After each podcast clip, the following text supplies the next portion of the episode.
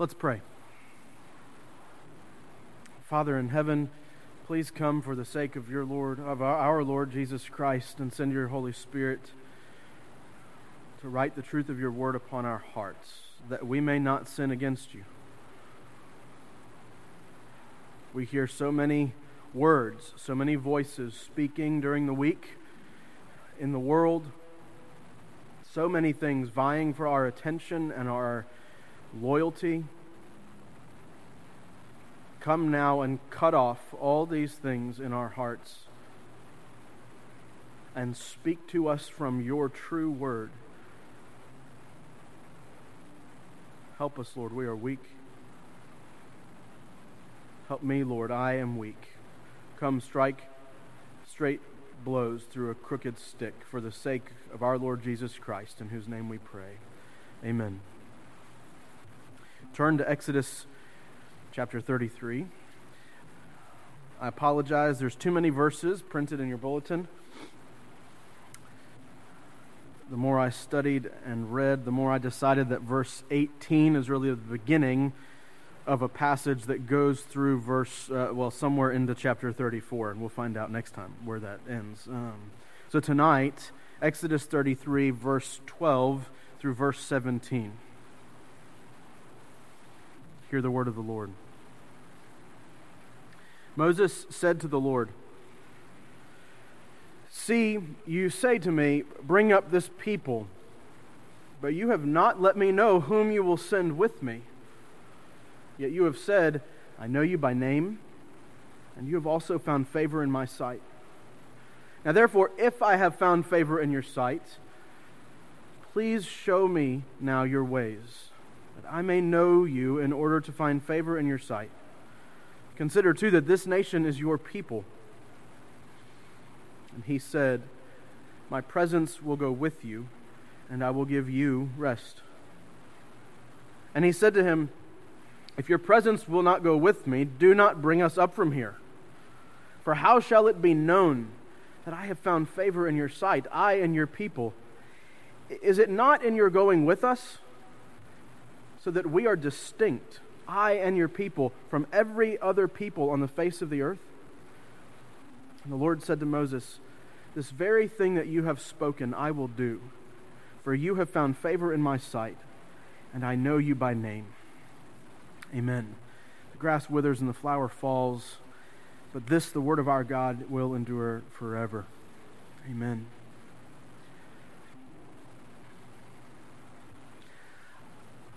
I'm laughing. I didn't think to tell Caitlin I was going to say this, but I don't think I'm saying really much of anything. We fight sometimes.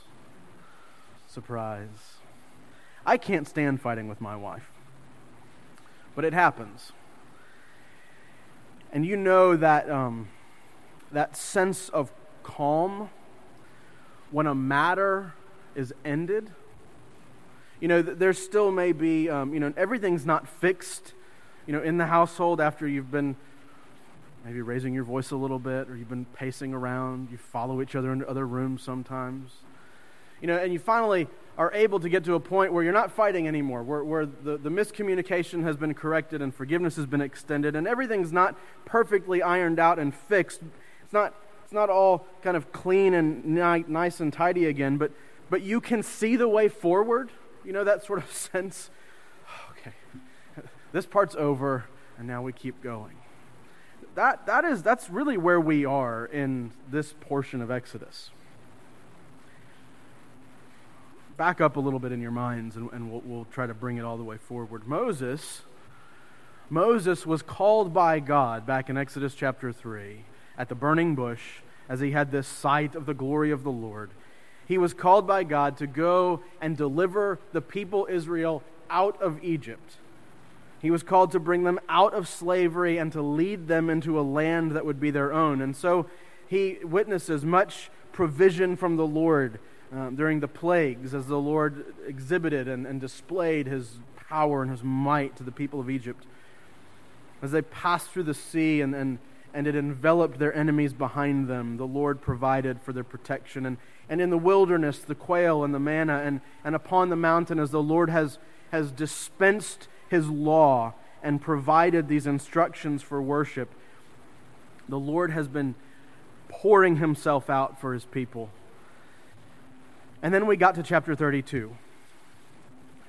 And the people sinned against this God that they had claimed to be their own. They had sinned against the Lord. They drove him away. While he had planned to dwell in their midst and had given them all these instructions for the tabernacle complex where he would descend and live among them in the camp, their sin put a separation between them and their God. And if it weren't for Moses' mediation that we've read about in now the last chapter or so, if it weren't for his mediation, his going between God and the people, surely the Lord would have consumed them, just as he threatened back in chapter 32.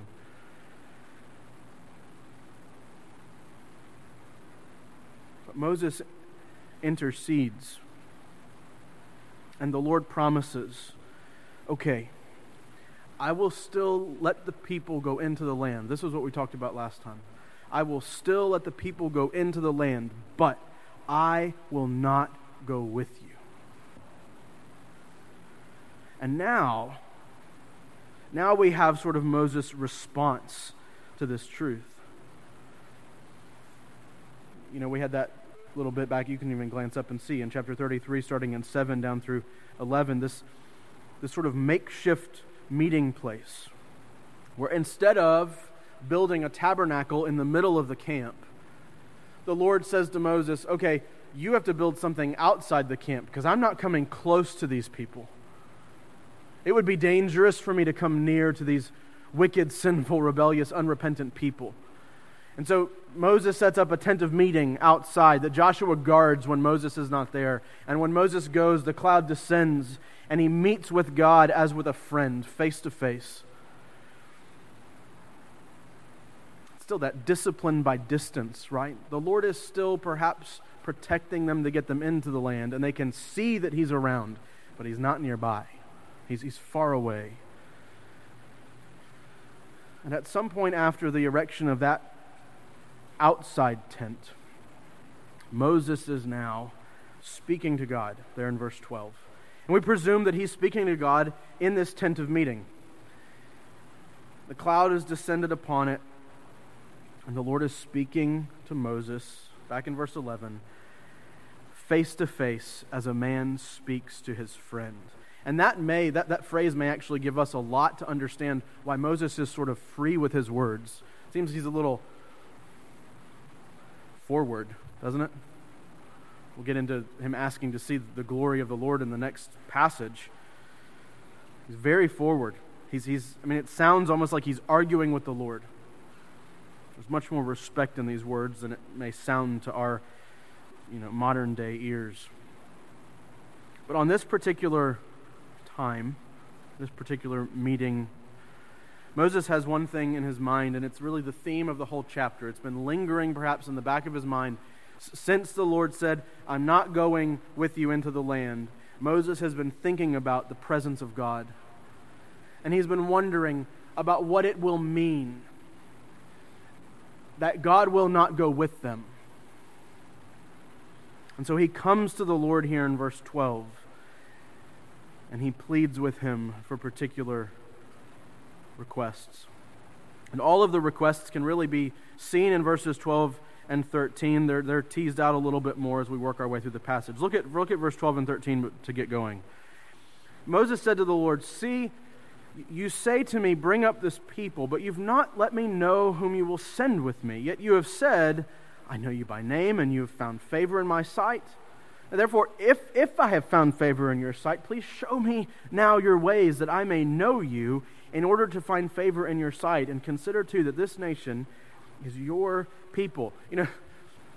Lord, Moses says, you have given me this incredible task of bringing the people out of slavery, of being their deliverer and their savior, of the herald of the good news of God, that redemption has come by the hand of Yahweh. You have given me strength, and you've displayed your power, and you've let me bring them out. You've promised to take us into a land flowing with milk and honey, and you've provided for us in the wilderness.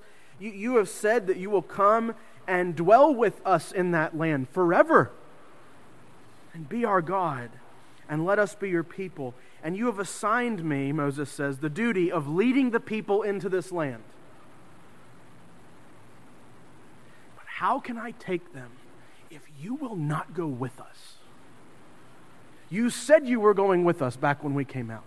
And now you're saying you'll let us go in, but you're not going to go with us. He says, am I not the person upon whom you have poured your favor? Are these not your people whom you have covenanted to deliver?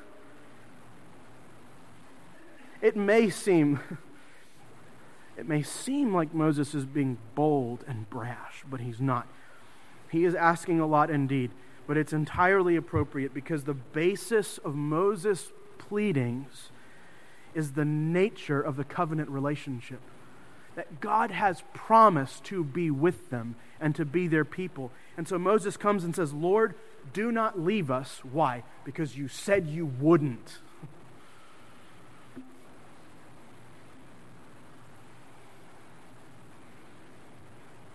It's in these few verses.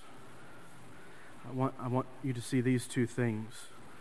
I want us to see together the power of prayer, and I want us to see a great need of a mediator. The power of prayer and our own need of a mediator.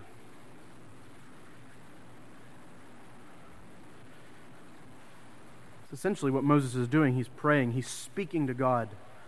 A privilege that we have through Christ. The privilege of prayer. Matthew Henry says of this passage, he says, see here the power of prayer. And be quickened hereby to ask and seek and knock and to continue in constant prayer, to pray always and not to faint. You know, who would think, and we're going to talk about these requests, who would think that God would say yes to these things after what Israel has done? But again and again, isn't this what we see? That the Lord is merciful and gracious, and he loves to extend it to his people, that he refuses to be rid of them. There's two particular requests that Moses makes, and they're both in verses 12 and 13. We're only going to deal with one. We're going to come to the second one next time when we pick up in verse 18.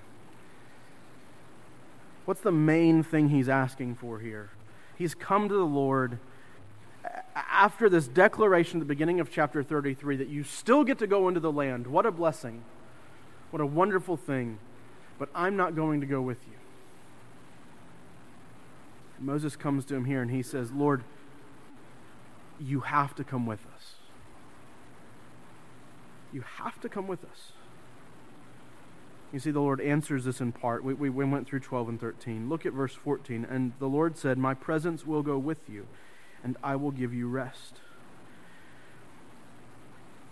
Now this is strange, right? It can seem strange because he says, my presence will go with you and I'll give you rest. And then in verse 15, Moses says, if your presence won't go with me, don't take us up from here. So you kind of, did his translation not have verse 14? Did he have to step away for a moment when verse 14 was spoken? Verse 14 is interesting. The you at the end of 14 where he says, I will give you rest, it's singular.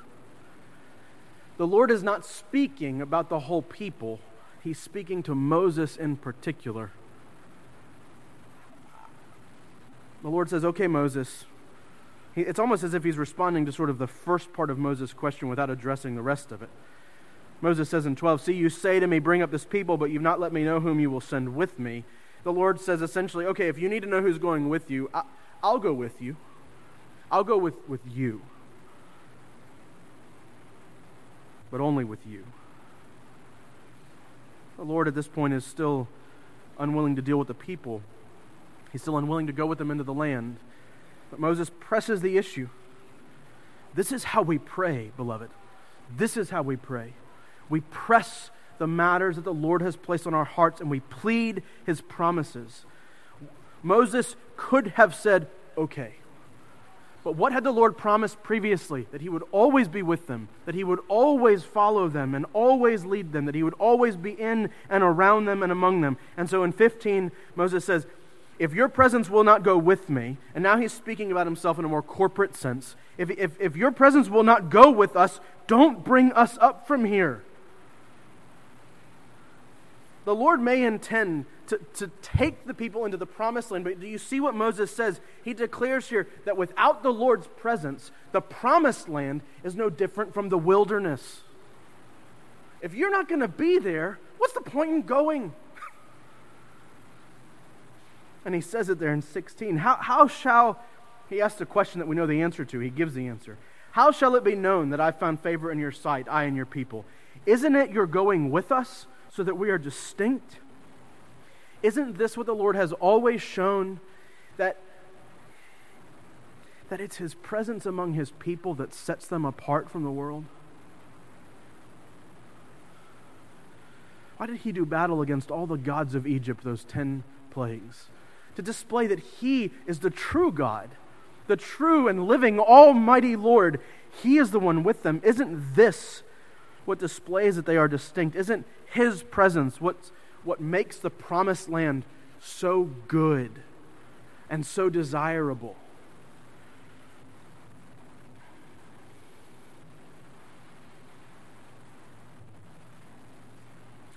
Verse 17 almost feels anticlimactic. Moses is pleading, he's arguing, he's got all this good logic in his mind. Lord, you've said you would. And 17, the Lord said to Moses, this very thing that you have spoken, I will do. I'll go. I'll go with you. Why? For you have found favor in my sight, and I know you by name. We're going to come back to this when we talk about our need for a mediator, but don't miss that the Lord answers these pleads on the basis of the one making them on behalf of the people. The people aren't worthy. The people didn't find favor in God's sight. Moses had. And so God answers him because he's found favor in his sight.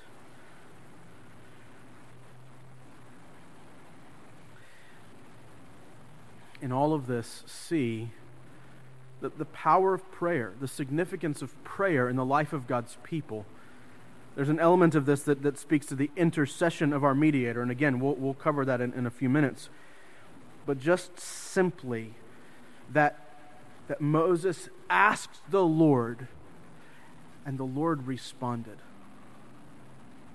Does this register?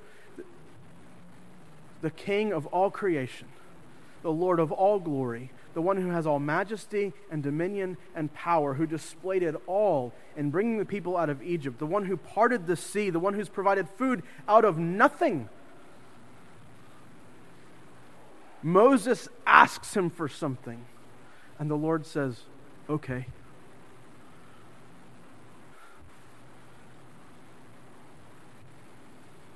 Without Moses' requests, the people may well have perished. And I've been trying to think about this question. It's bad to ask questions of Scripture that Scripture can't answer. This is what I mean. We could ask, would God really have abandoned them? He promised not to back when he was first calling them out. And then in 32, he says he's going to consume them, but for Moses' mediation. Would God really have abandoned them? Would he really have gone back on his promise? And based on God's character that we know from all of Scripture, we have to say, well, no, certainly he would not have gone back on his promises. He would have been faithful. And we don't know what that would have looked like. But regardless, we may not be able to answer it all the way, but we can say this, that Moses pleaded with the Lord to be faithful, and the Lord responded, yes. It's just an example of the Lord using common everyday things like prayer to set about his intended purposes for his people. Things happen when you pray that wouldn't happen if you didn't pray for them to happen. Would we have had a good meeting yesterday with the steering committee from Christ Redeemer in Jonesburg? Would we have a man who's willing to come and who's qualified and who's desirous to shepherd this people? Would we have him and have had that meeting if you all had not prayed for him to come along and for the Lord to provide him? I dare say not. Because things happen when we pray. It wouldn't happen if we didn't pray for them to happen. Would our children and grandchildren ever come to know the Lord? Sitting under the preaching and ministry of the Word week after week, would they ever come to know the Lord if we didn't pray down the power that the Spirit would give them life through the Word? These things happen when we pray. That might not happen if we didn't pray for them to happen. We don't know how his threat of consummation of this people in 32 squares with the character of God and the faithfulness of God, but maybe they would have been consumed if Moses had not prayed that God would spare them.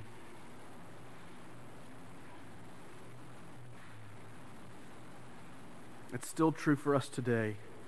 You know, we can often separate Old and New Testaments inappropriately.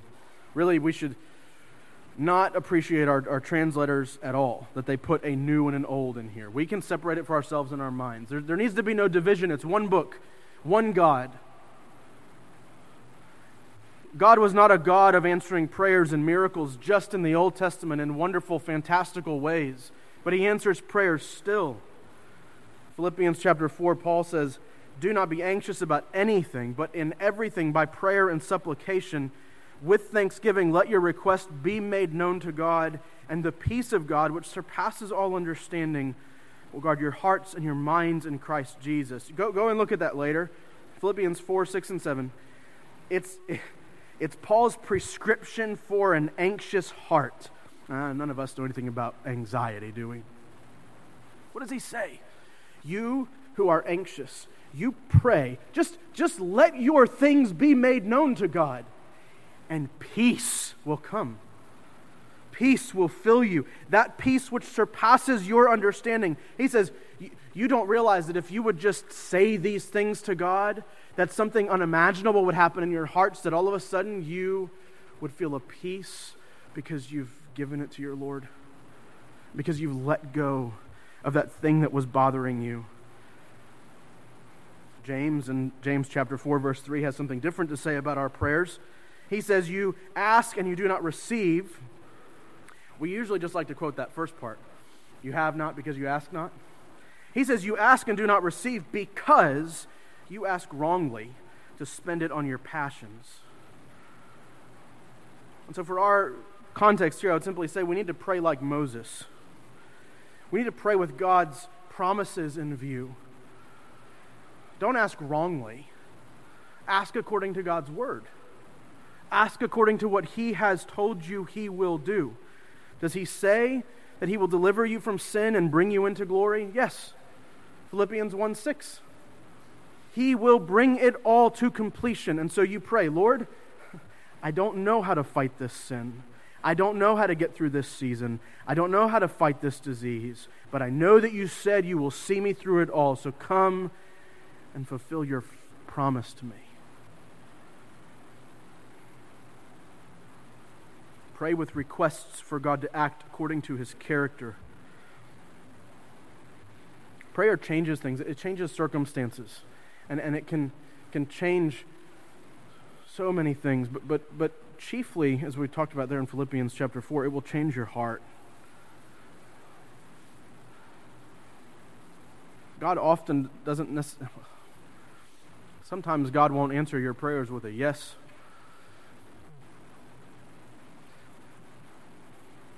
But he will draw you closer to him as you pray for those things. We know, don't we? We know. He doesn't always say yes.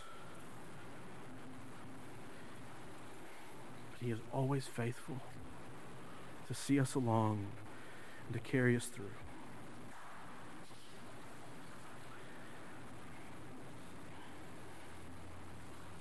See the power of prayer here, and be encouraged to seek the Lord in prayer.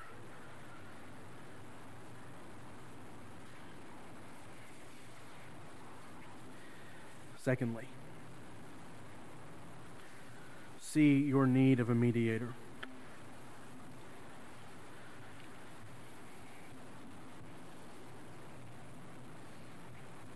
Moses was their only hope.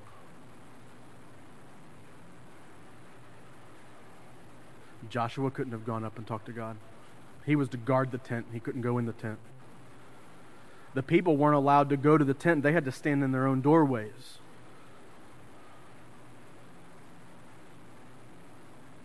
Moses was their only hope. Without a mediator, they had no hope of their own.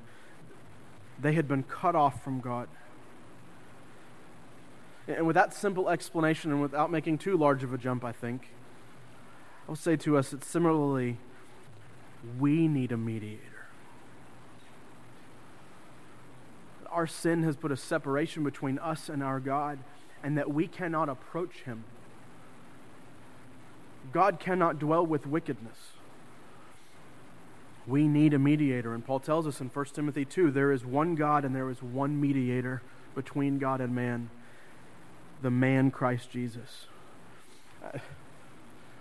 What a cram-packed verse that is. So much good Christology. There is one mediator. There is one who goes between us and God. We cannot go on our own. We cannot approach God in our own strength. We need Christ to go for us. What do we mean when we say mediator? Well, we mean a go-between, somebody that can talk to God for me and talk to me for God. That would have been a strict understanding of it, especially as we look at Moses. But in the case of Christ, He did what Moses could not do. Do you remember in Exodus 32 where Moses said, Just take me and let them go. And what does God say? No, can't do that. Why not? Moses wasn't the Christ. But now that Jesus has come, He's not just our mediator, but we can call Him our substitute and our surety, the one who stands in our place and takes upon Himself the wrath of God for our sins, the one who has lived a righteous life in His own right, and has transferred that record of righteousness to us. In Him, we gain entrance to God's presence. But more than just being our mediator and our substitute and our surety and our Redeemer, to sort of focus in on what Moses is doing here, Jesus is our intercessor. Christian,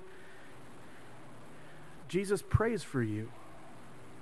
And this is probably maybe not sound surprising. Tim's been going through John 17 on Wednesday nights. Jesus prays for His people.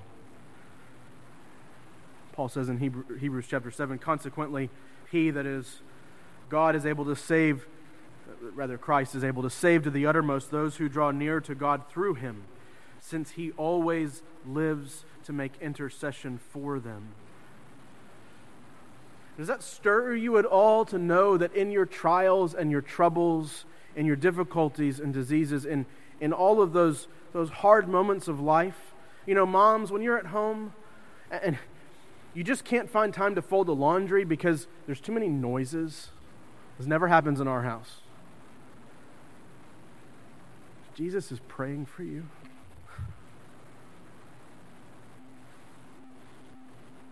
You know, when you wonder if your grandkids know the Lord, if you wonder if your kids are raising them properly, Jesus is praying for you. And if they're His, He's praying for them.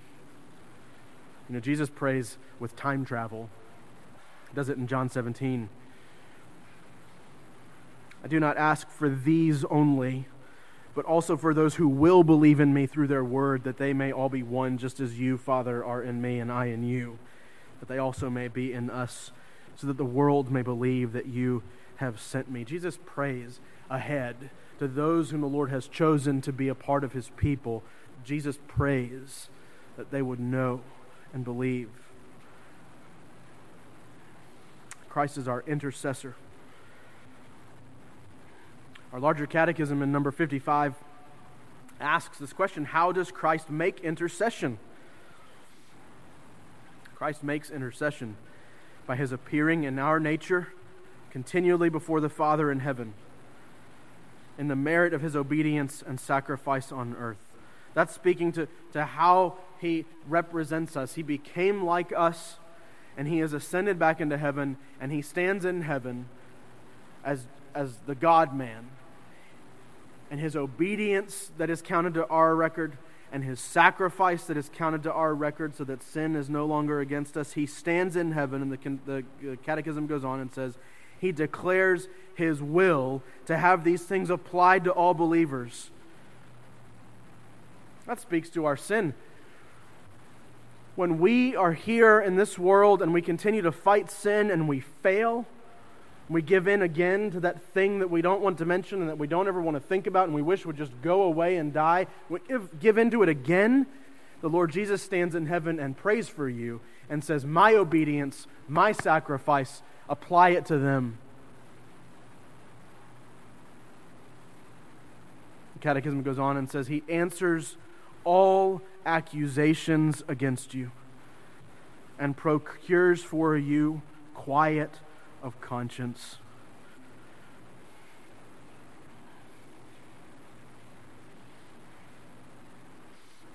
Christian, do you see what God has done for you? He has heard and answered your prayers.